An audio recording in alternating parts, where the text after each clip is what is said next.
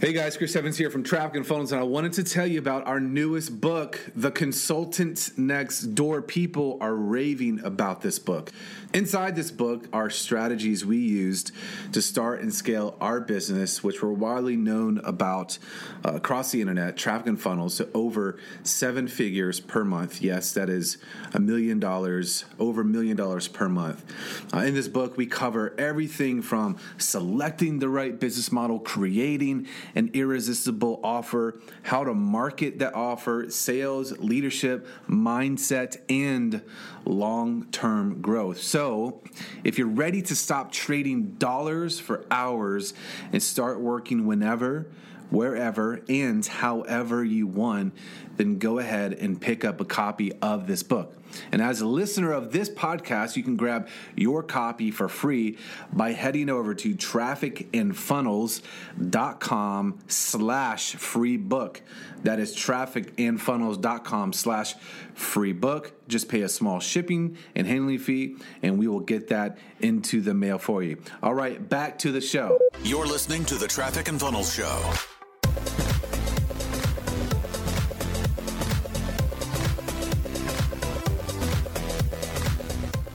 Welcome to the We Are VIP podcast, a podcast devoted to adding value to your career or candidate search, brought to you by VIP. I'm your host, Casey Haston, executive recruiter, director of recruiting with VIP, and your all around hiring guru. And today I have another special little treat for you. So let me get right to it and introduce our guest for today. Um, today on the show, I'd like to wel- welcome Taylor Welch, co founder of Traffic and Funnels, owner of WealthCap Holdings and host of the Daily Mind Medicine podcast. And guys, let me tell you, if you listen to only one podcast, it has to be this one. It is phenomenal, short little episodes. You're going to love it. We'll talk a little bit more about it here in just a minute. Taylor is also a sales mentor and is heavily involved in training and leading his team, which is the reason we wanted to talk to him today. Thank you for joining us, Taylor. Amazing. So good to be here. What an intro. I'll try to live up to it. I promise. I don't think you're going to have any problem living up to that. I was looking at some of the uh, stuff that you offer on your website to help others duplicate what you've done. And I was just like, oh, I'm signing up for this and this and this and this. So Amazing. I'm Amazing. so excited. Um, I do want to real quick. I love to tell people how I get connected to people, but especially influencers like yourself. And so, real quick, I want to give a shout out to Byron Morrison. Uh, chief, he's a CEO coach in the UK. And I think it's crazy that my friend from the UK introduces me to somebody in the US. So cool. Yeah. So connected. Yeah. And he speaks so highly of you and your company and everything that you're doing for him. And um, so, yeah, and I'm talking to him next week. So I'm going to get some more information about how you're helping him in his business. Amazing. Very so, cool. So tell us a little bit about Traffic and Funnels and what other projects are you working on right now? Yeah, we are busy, busy, busy. Um, Traffic and Funnels is, it started as an agency just to help people grow their consulting businesses. And me and my business partner, Chris Evans, he's in Charlotte out on the East Coast. Uh, we connected and we just started it pretty organically. We, we were on different sides of the business. I was doing copywriting and creating funnels and a lot of the conversion infrastructure, and he was running paid traffic. And so we were like, let's team up, let's partner together and help more people. So we did that. And um, it just, it began to grow. And, you know, there were, challenges, a lot of challenges at the beginning, still are challenges today. It's like kind of the secret to getting what you want is anything worthwhile is going to challenge you a lot. Um, but today, the company is uh, probably 60 employees. We have headquarters here in Nashville. We have Overflow headquarters in Charlotte. I just posted today. We're um, we're out of space, so we, you know, if you see on the other side of this computer, we have new furniture coming in to line the walls to give people places to work. And then we we outgrew that. The furniture hasn't even gotten here yet. So we're knocking the door down or the wall down next to us. We're taking another 5,000 square feet. And uh, I'm asking people, I'm like, how about we take a bet on whether we'll outgrow that space before it's done?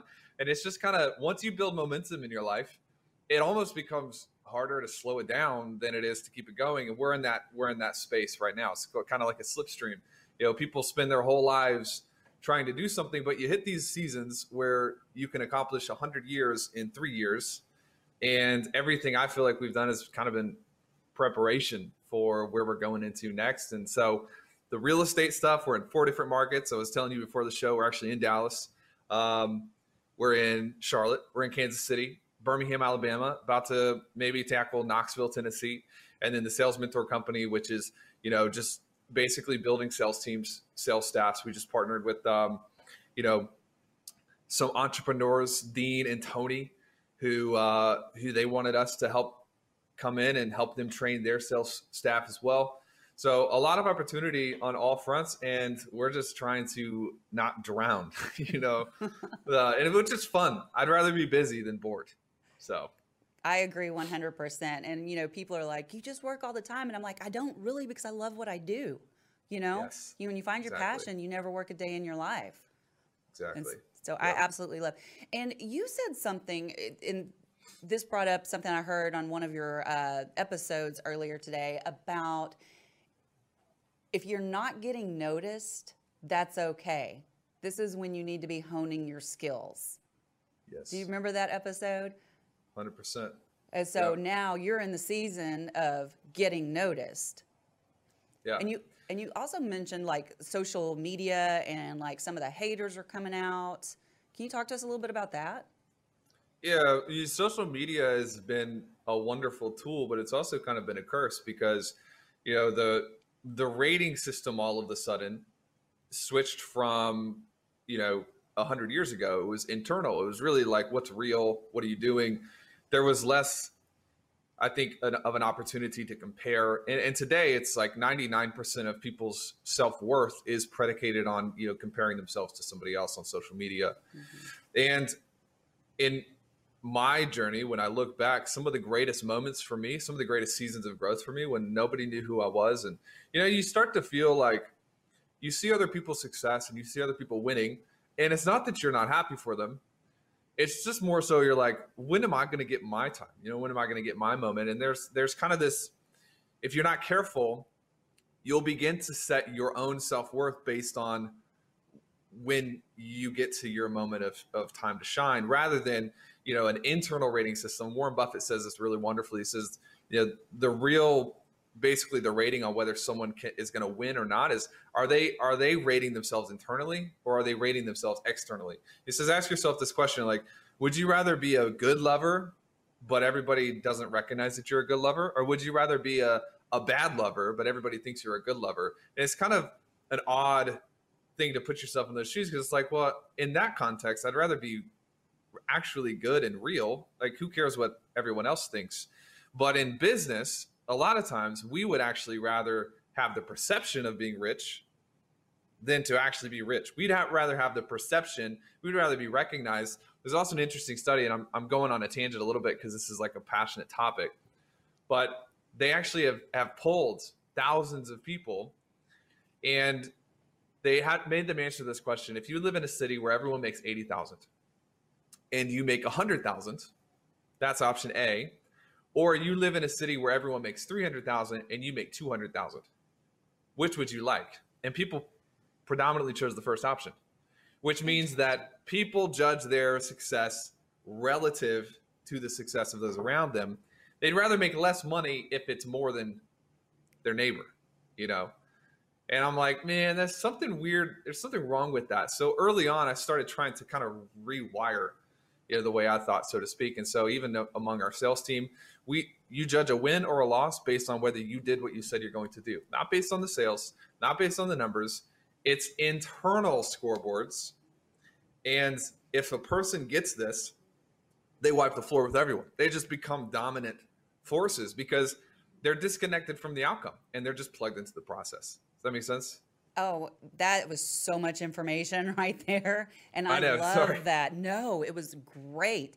And I love that your philosophy, I mean, is so aligned with mine as well. And I, you know, I tell people, my team when I'm training all the time, I'm like, if you give value first, the money will follow. Yes. It has to. And so, yeah, it always does. and I, Yep. but I love what you you said so much there. But being disconnected from the outcome, if you did what you said you're going to do, you win, Yep. whether you lose or Yep. not. So that's Yep. brilliant, brilliant. Yep. I think I'm going to take that quote and put it up on my computer or something. Love it. Come on. so, as an entrepreneur, you often take part in building teams from the ground up. How do you scale a company while maintaining a skilled and knowledgeable workforce? Such a good question, and it's such a um, it was such a hard thing for me to learn um, because I don't. It's hard to learn this in school. It's hard to learn it from a book because it's one of those areas where you can know the right thing to do, but it's so hard to do it in reality that that I was I had to learn it the hard way. So yeah, I tell people now, you know, we have we have an event to, tomorrow. Actually, we've got clients in almost 100 countries all over the place, all over the world. And, um, you know, what I tell them when, when they ask about team is there's different levels of outsourcing. And level one is kind of the first stage where it's like, I'm going to start outsourcing activities. I don't want to clean my house. I'm going to pay someone to do it. I don't want to mow the yard. I'm going to pay someone to do it. People do it in their businesses too. You know, but I'm going to hire somebody to do admin. I'm going to hire somebody as a personal assistant. They're outsourcing tasks and and you can another way to say it is they're outsourcing their hands they're outsourcing the work of their hands the second level is you begin to outsource decisions so we're not we're not outsourcing our hands we're outsourcing our minds now we're getting we're paying someone else to think for us on our behalf and the the way that you know you can scale outsourcing work but you're going to always have this arbitrage between like the quality of the work because you're not the one doing the work the only way I've really found to be able to scale while holding quality standards is you, you you really teach people to think as you think. You teach them to make decisions. Anybody you can pay anybody to come in and mess with Salesforce or to come in and and take phone calls for you or whatever. But the next level of leadership is really bringing people in and teaching them how to make decisions. And I've learned that some of the best ways to teach people those decisions is to allow them to make mistakes. So when people come in, we actually tell them I trust you enough to make the wrong decision one time. you don't make the wrong decision over and over and over in one specific area because that, that that's a you issue at this point. But entrepreneurs, like we were allowed to make mistakes. We did a thousand things wrong. You know, that's how we learned. That's how a child learns. I, I have a one year old daughter, and she's learning how to walk. It's amazing. She walked for like seven feet yesterday, and with by herself. We just lost it, you know, like so excited. And then she just like crashed into the side of the wall. And it's like, you know, that's how she's going to develop balance. So you, you, humans can't develop balance without a little bit of falling, a little bit of misplacement, a little bit of, and, and why do we take that away from people when we're trying to teach them a thousand times more complex topics, such as, you know, how do you make decisions about whether to turn ads off or not? Got to allow people to make mistakes so that they can grab the rules of the game and really master the decision making process. You know what I mean? I love what you've. I, I'm just so impressed with your knowledge and the way that you deliver it. It's just, it makes total sense. And I am so grateful that I think not only our candidates are going to get value out of this, but our clients, our companies that we work with, I hope they really listen to what you're saying about building those better teams so that you can attract and keep the right talent.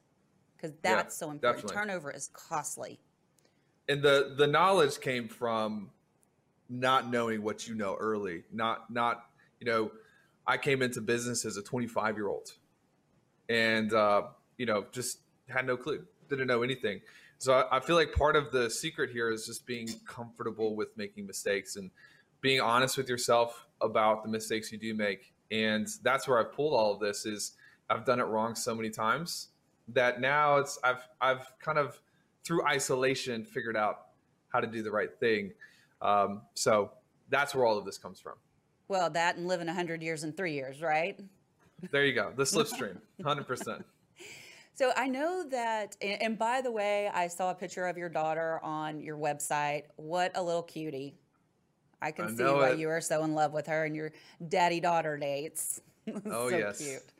Um, and I love that you're really like in your podcast, you're talking about you know, who you are in the, not in the dark, but who you are when you're alone needs to be the same yeah. as who you are when you show up to other people. And that's yep. a common theme that I hear quite often in your podcast. Um, so, I think I know the answer to this, but I want to share this with our audience. What does company culture look like to you, and what role do you play in building it? Mm. Um, we just had a meeting about culture this morning for our real estate uh, team. Um, it's fascinating how big of a topic culture is, and it's a buzzword I think for a lot of a lot of leaders. But for us, it's kind of become a bit of an ethos. You know, I was telling somebody this morning in a meeting that I just walked out of two minutes before hopping on with you. Uh, we have a new team on the real estate side because it's a newer company, and I was explaining to them this idea of like, you know, everyone's tired right now. We're pushing. We grew 220% last month. Wow. So people are exhausted. You know, they're just like, they're up leveling and they're learning how to be more efficient and more productive. But I was telling them, I was like, I don't, I'm not going to be the, we're not going to build the culture where you can't leave until five. You got to be in at eight. You know, you, you got to take a 45 minute lunch, but no more. And I don't care. I don't really don't care. I want you to be able to operate with autonomy within the confines of your results. So it was kind of like a new thing for them because I was telling one of the uh, financial guys, like, you need to leave today at like 3:30 because you're tired. I can tell you're tired, and it's a Thursday, and you're tired. So take a break, get out of the office a little bit early, and you could tell in his face he was just like, a of all he was happy about it but then he was also a little confused because it was just a di- this is a different culture i think culture is you know the it's the ability to have people set expectations for themselves but it's in alignment with your expectations in the first place. It's the invisible tool that syncs the quality control of the team. It's the thermostat of the team. You know you look at a thermostat it's like there's really no um, there's nothing you can see that's tangibly making the temperature go from you know 78 degrees to 72 degrees. You're in dallas you know it's 800 degrees outside. You've got these invisible forces that are regulating the internal temperature. Culture is the same way. You can't really see it all the time but you can see the byproduct of it. And it also comes a little bit from the monkey see monkey do. Like people are going to model behavior when they come in. And so building culture is probably the one of the most important structural elements of building a new team and the responsibility of that comes from first the founder and then through the executive team through the it's you know i was talking with one of our leaders last night as well and i was like you know you have to model the behavior you want to see from the people that work for you you can't just tell them what to do because that's old school you know that's like 1980s leadership, and we don't live in that world anymore. We don't live there anymore. People are going to watch you, they're going to notice what you do, they're going to model it in their own lives. And so it was a really good conversation about the the ability to rather than sending a memo to the team, this is what I expect you to do. As a leader, just start showing up and doing it first. And then the people who model it, you know that they've got something. You know, they're plugged into the ethos of the team. And the people who don't model it, you might have to have a conversation with them, and eventually they may, may not be on the right bus. You might want to do them a favor and promote them to having the ability to go finding a job where they feel like they are plugged in. It's the worst thing in the world to keep somebody on the team who's not a culture fit because it's not good for you, but it's also not good for them. This is what leaders don't recognize is there's probably a place somewhere else that they would be happier, more fulfilled, more successful, but in trying to keep this person on the team, you know, that, that doesn't even want to be there, you, you not only cost the culture, but you're costing them in the future, you know? I am so glad you said that. And I'm going to share a little bit about, you know, I don't always hire right the first time, right? I mean, I've made hiring yeah. mistakes too. And I made one of those where, you know, and I I have a very lengthy interview process when I'm hiring for the team, but still things get through and then I usually add another step to the interview process because of that. But yeah. I had this one hire, which was exactly what you said. It was a total non fit for our culture. And it's not that this person couldn't do the job, they could do it very, very well, but could not get along with a single person on the team. And the team fell apart because of it. I mean, absolutely yes. fell apart. But this person went on to do the same thing with another company and is knocking it out of the park. Yeah.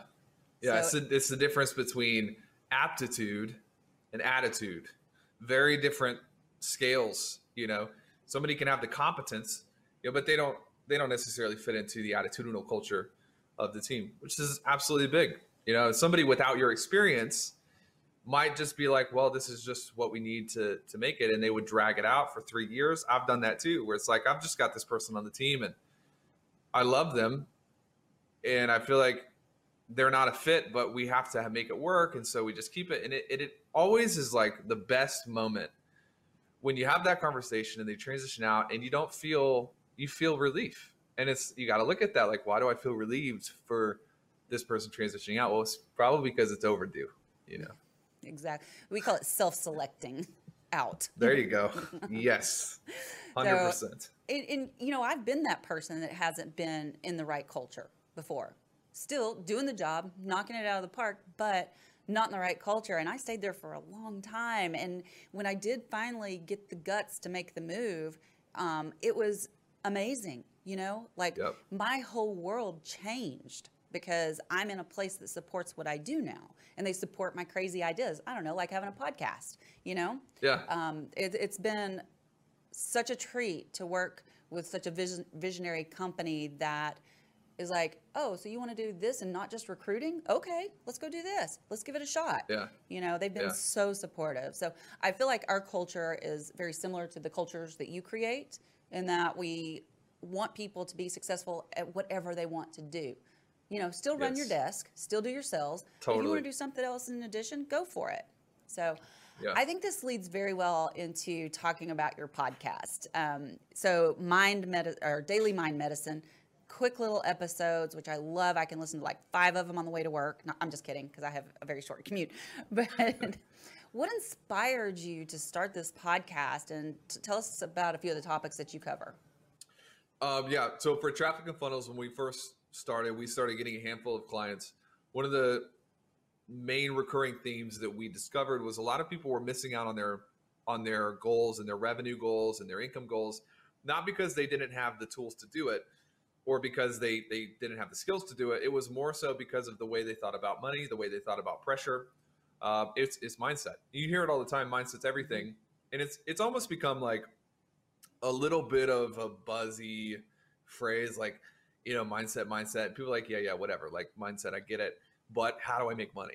And it's like, no, you're not listening to me. Like it's it's how you think about yourself, how you think about money, the things you're willing to tolerate in your life. Everything comes down to uh, a bit of perspective, right? And a bit of like, what's your mental grid? And so we started doing these calls uh, in in traffic and funnels called Mindset Mondays, and they were crazy popular. We would do you know facebook lives within a small group of clients for one of our tiers you know 500 people in them.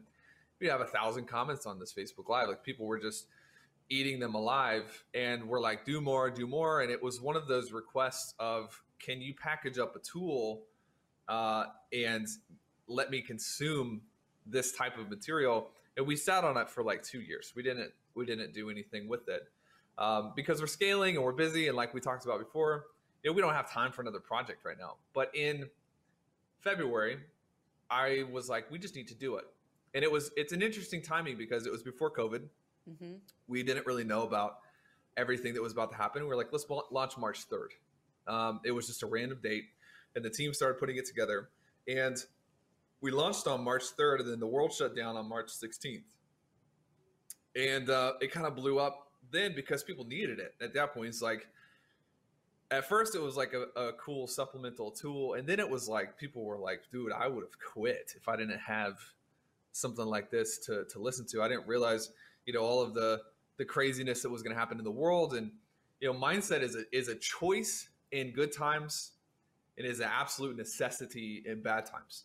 And so we were able to go very quickly from just a cool little project to like oh this is something people have to have they're addicted to it.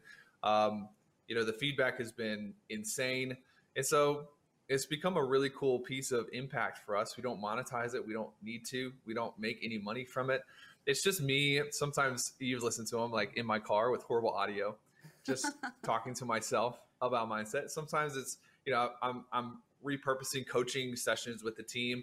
Um, probably one of the most popular ones was when i took my daughter to swimming lessons. You, did you hear this one? I haven't heard that one yet so it's just the idea of of how trauma impacts a person's ability to grow. And it's pro- probably one of the most downloaded episodes. But we took Kate, as her name, to swim lessons for the first time. And one of the things you have to do is you have to dunk them underwater. You count to three and dunk them underwater so they can learn how to hold their breath. And she's losing her mind, like yelling, throwing her, flailing about.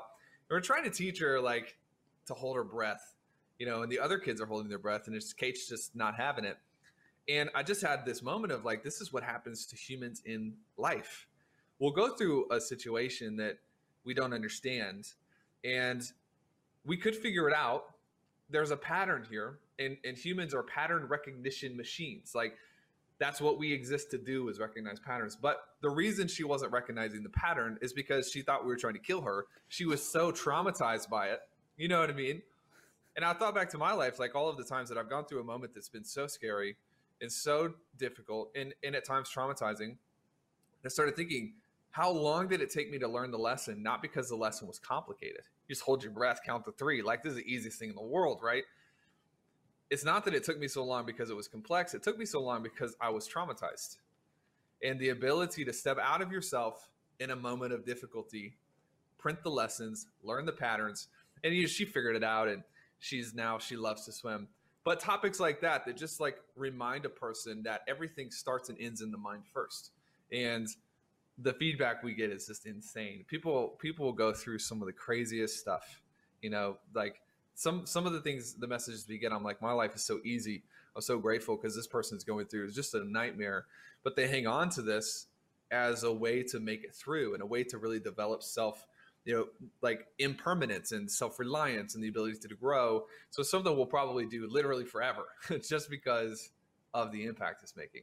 Well, I would highly encourage you to keep it up because I don't know how you come up with so much content, but I mean, every episode is different and every episode is a solid knowledge nugget. So thank you for what you do there.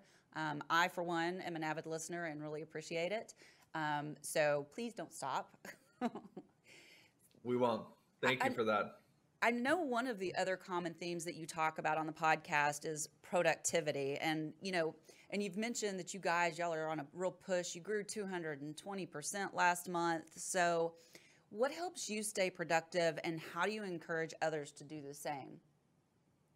Great question. So we do have, you know, we have a tool called the Productivity Pack. Um, I I went through every productivity book that you can imagine, and they all work. Like everything, when it comes down to productivity, I think it's this idea of squeezing every bit of juice from every minute you have in your day. But before we had Kate, I remember my wife one day we were having dinner and it was like one of those landmine conversations. I was ready to have kids, and she's like, I don't, you know, I don't want this to come across the wrong way, but like, I don't really want to have a baby if it's just me, you know, raising raising it by myself. It's like something's got to change because now I'm obviously not being as present as I need to be for her to feel like we can tag team this.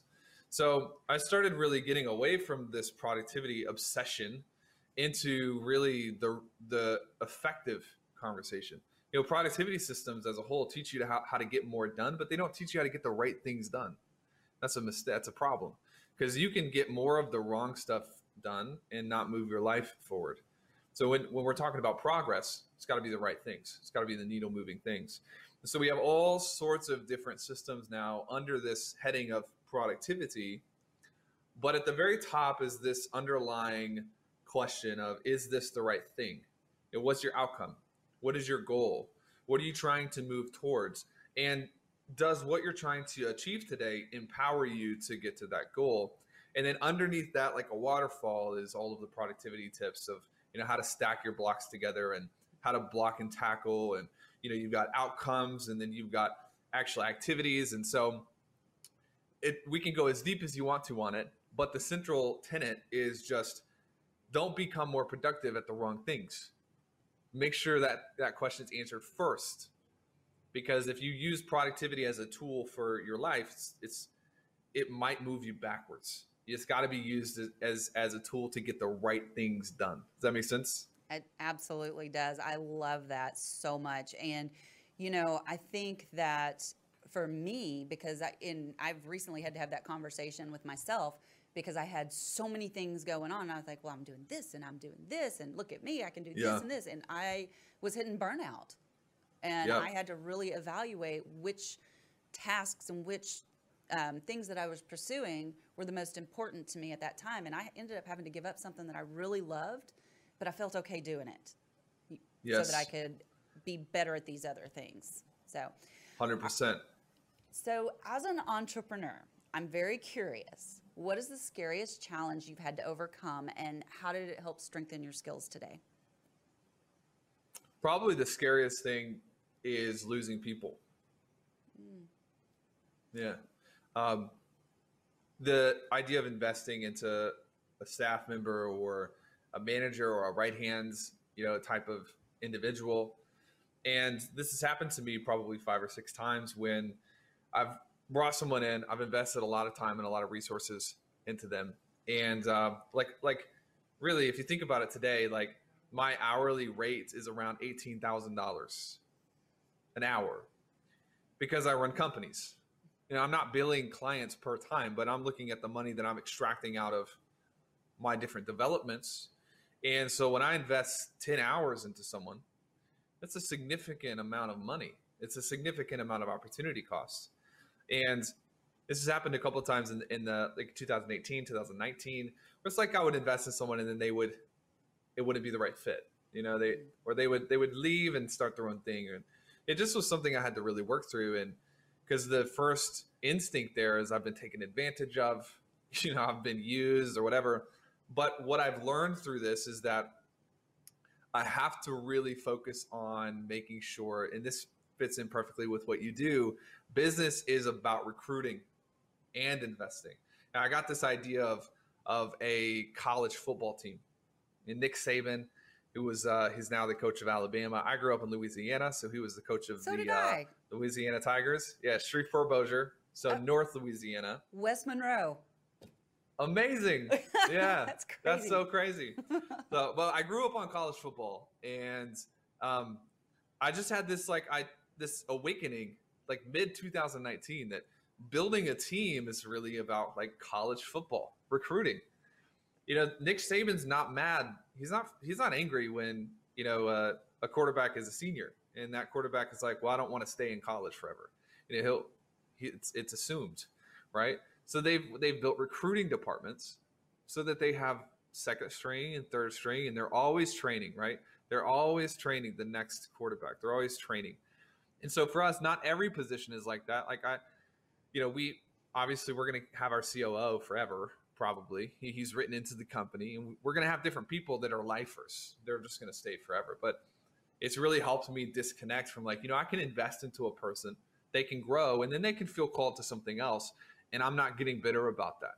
That's something I had to really walk through and learn because it was it was damaging to me to invest into someone and lose them. And now it's not that way. You know, I've learned a great lesson and a great deal from that. And uh, it comes through proper recruiting and making sure that we have staffing in place and the second string is ready to go. I love that.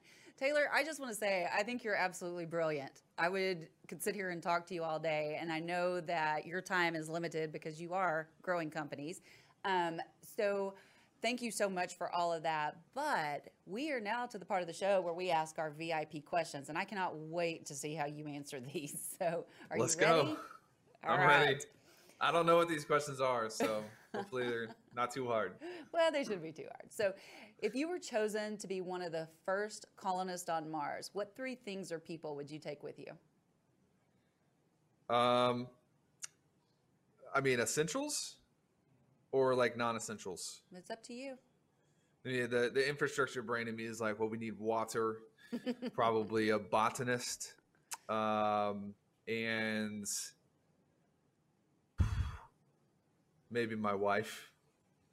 You know, a little reproductive capacity, but that's probably what I would do.